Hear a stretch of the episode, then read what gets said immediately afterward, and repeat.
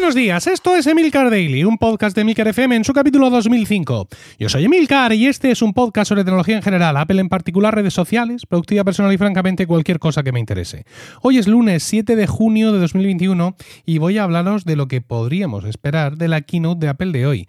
Pero antes, quiero presentarte el curso de productividad personal Take Action 100% online y a tu ritmo, diseñado por José María Villarmea, consultor y formador en productividad personal. 6 módulos, 29 vídeos y hojas de actividades. Todo diseñado para que tengas, por fin, un método de productividad y gestión personal. Consigas tu mejor versión, alcances tus objetivos y equilibres tu vida personal y profesional.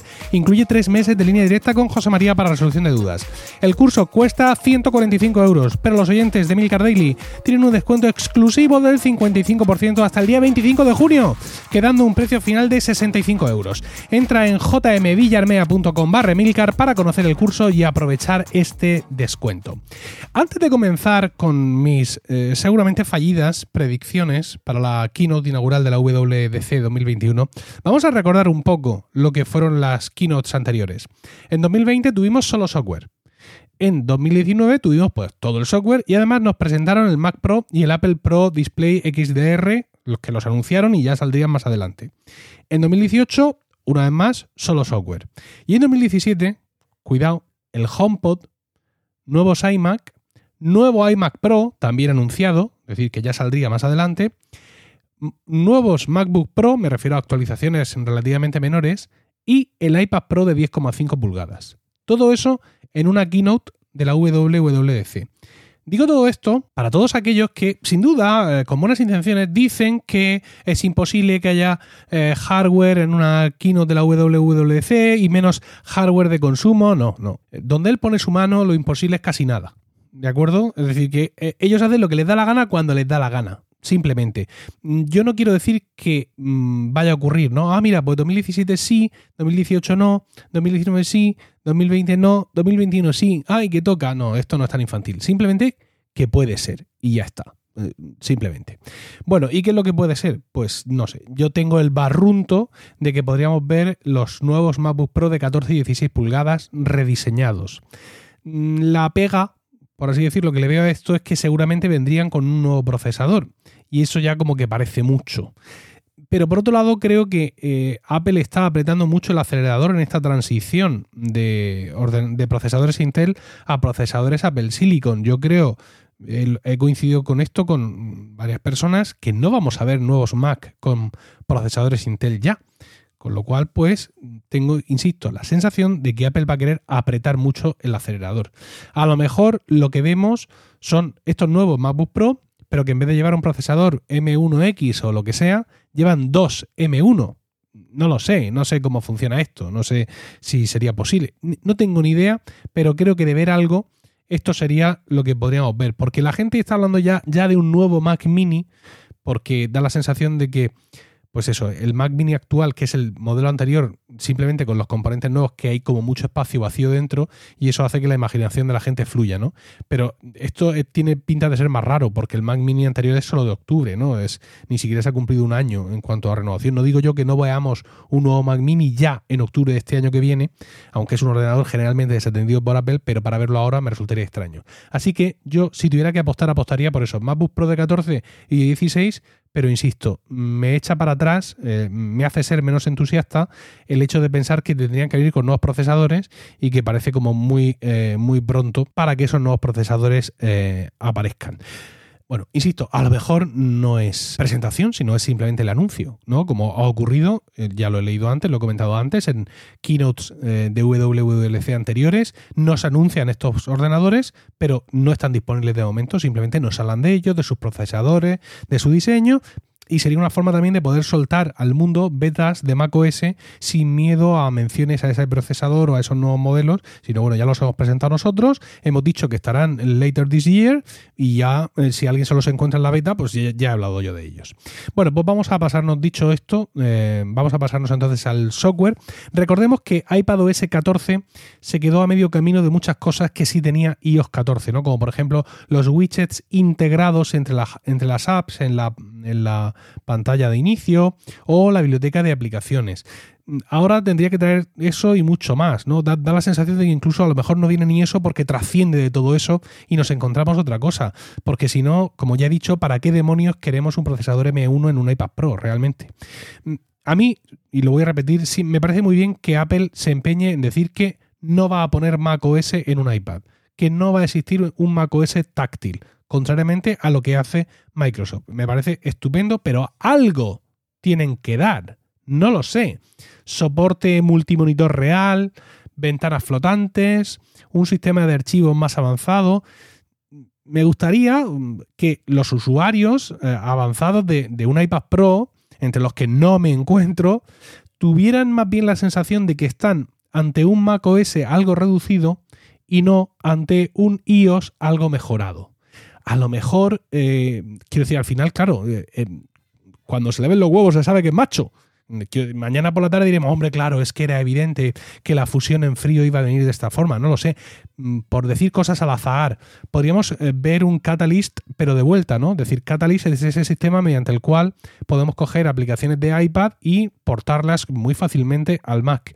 Y si Apple dijera, bueno, pues mira, no os voy a dar un Mac OS en el iPad, pero vamos a hacer una especie de catalyst inverso, que algunas aplicaciones sean muy fácilmente portables del Mac al iPad.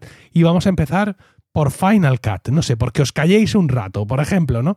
Que es un mal ejemplo, porque al final el problema de estas aplicaciones tan poderosas es una cuestión de interfaz. Es decir, que, mm, pues sí, podemos pincharle un ratón al iPad y todo eso, pero mm, es como un poco desnaturalizado, ¿no? Pero bueno, en fin, Insisto, estas son las típicas cosas que luego cuando la ves, cuando ves la solución mágica a la que han llegado, dices tú, oh, sí, claro, es que era evidente, pero antes la realidad es que muchos de nosotros, por no decir la mayoría, no teníamos ni idea de lo que realmente iba a pasar.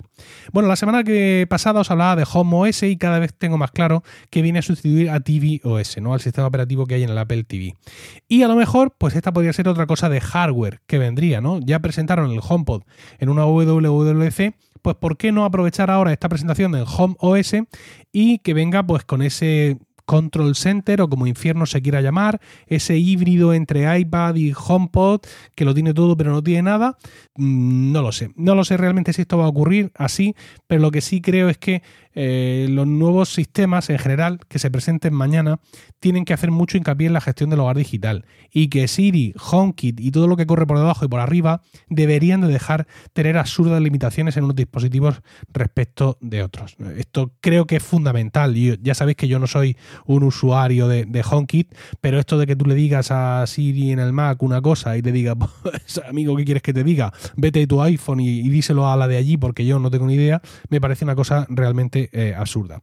Sobre WatchOS tenemos una filtración de ayer mismo y es que parece ser que eh, se han visto pistas de una aplicación de, tips, de una, esa pequeña aplicación de ayuda y trucos que tenemos en iOS y en iPadOS, pues también llegaría al Apple Watch. Asimismo, también tendríamos allí una pequeña aplicación de contactos que no dejaría de ser un spin-off de la aplicación de llamadas, porque en esa aplicación ya podemos ver nuestros contactos y también hay rastros de una aplicación llamada Mind una aplicación que estaría tanto en el Apple Watch como en el, en, el iPhone y que podría tener que ver con la salud mental.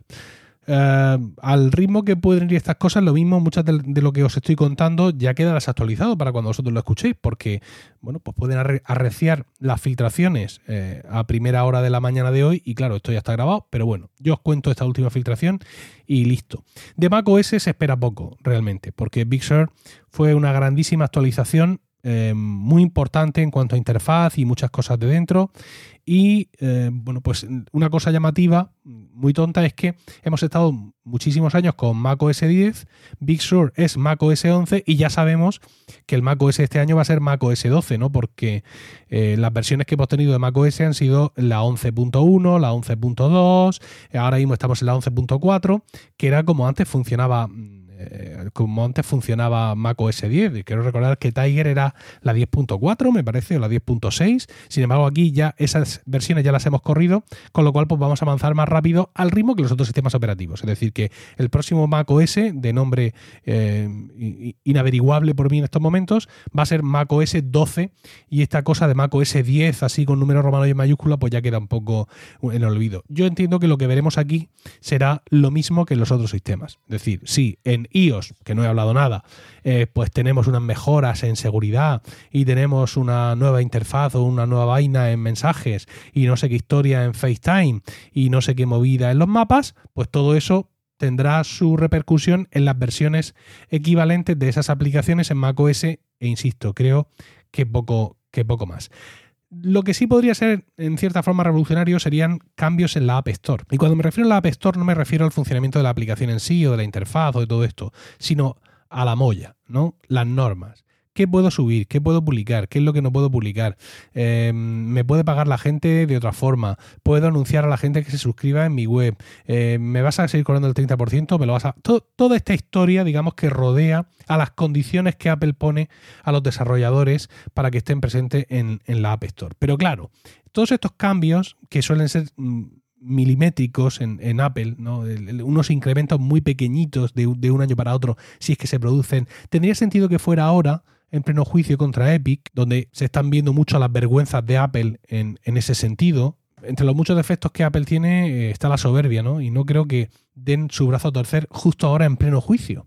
Aunque sin duda sería un golpe de efecto bastante rotundo porque eh, el objeto del juicio cambiaría por completo. Se, estaría juzgando una cosa que ya no es así. además, anunciando esos cambios más aperturistas, supuestamente más aperturistas, en una WWDC y no en una rueda de prensa hace cuatro semanas, lo que das a entender es que ya lo tenías previsto y que era parte de una renovación del sistema operativo ya programada, ¿no? Aunque sepamos que no es así.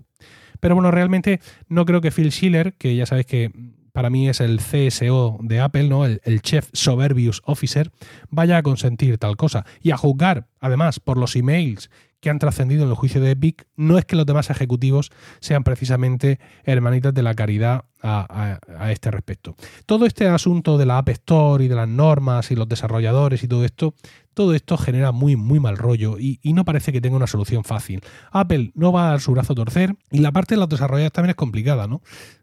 ¿Por qué? Pues mira, cuando una pareja no se entiende, generalmente acaba divorciándose. Se acabó, tú por aquí, yo por allí, seguiremos teniendo cosas en común, a lo mejor críos, Dios no lo quiera, pero bueno, eh, pero no por tener hijos, sino porque por estas historias, ya me entendéis. Pero al final nos separamos y, ya está, ¿no? Pero aquí la situación es mucho más complicada. ¿Por qué? Porque los, los desarrolladores no se quieren ir del sistema operativo de Apple porque evidentemente les permite unas cosas y unas historias, ahí está la fuerza de Apple, que no van a encontrar en Android. Y los usuarios, que podemos estar también mm, eh, molestos por todo esto y por esta situación y por todos los impedimentos de Apple, ¿por qué no puedo tener yo Stadia en mi iPhone? ¿Por qué no puedo poner, eh, tener xCloud de Microsoft en mi, en mi iPhone? Todo este tipo de cosas a los usuarios también nos tocan las narices, pero también estamos muy prisioneros de aquí. No nos queremos ir a un Android, queremos seguir con nuestro, con nuestro teléfono. Es decir, que al final esto es como una pareja que se lleva fatal y por lo que sea no se puede o no se quiere divorciar. Que es que se están peleando forever. Y la verdad es que la cosa eh, pinta muy mal. Ojalá mis previsiones en este sentido sean tan equivocadas como en el resto de sentidos. Y lo veremos esta tarde a las 7 de la tarde, hora peninsular española, en una keynote que estaré retransmitiendo, recuerdo, en directo en el grupo privado de Telegram para oyentes de Weekly. Si no lo habéis hecho ya, os suscribís y nos vemos allí esta tarde. Ya está, espero vuestros comentarios en Twitter, arroba Emilcar, y no olvidéis entrar en jmvillarmea.com barra Emilcar para conocer el curso Take Action y aprovechar el descuento exclusivo para oyentes de Milcar Daily del 55%. Que tengáis un grandioso lunes, un saludo y hasta mañana.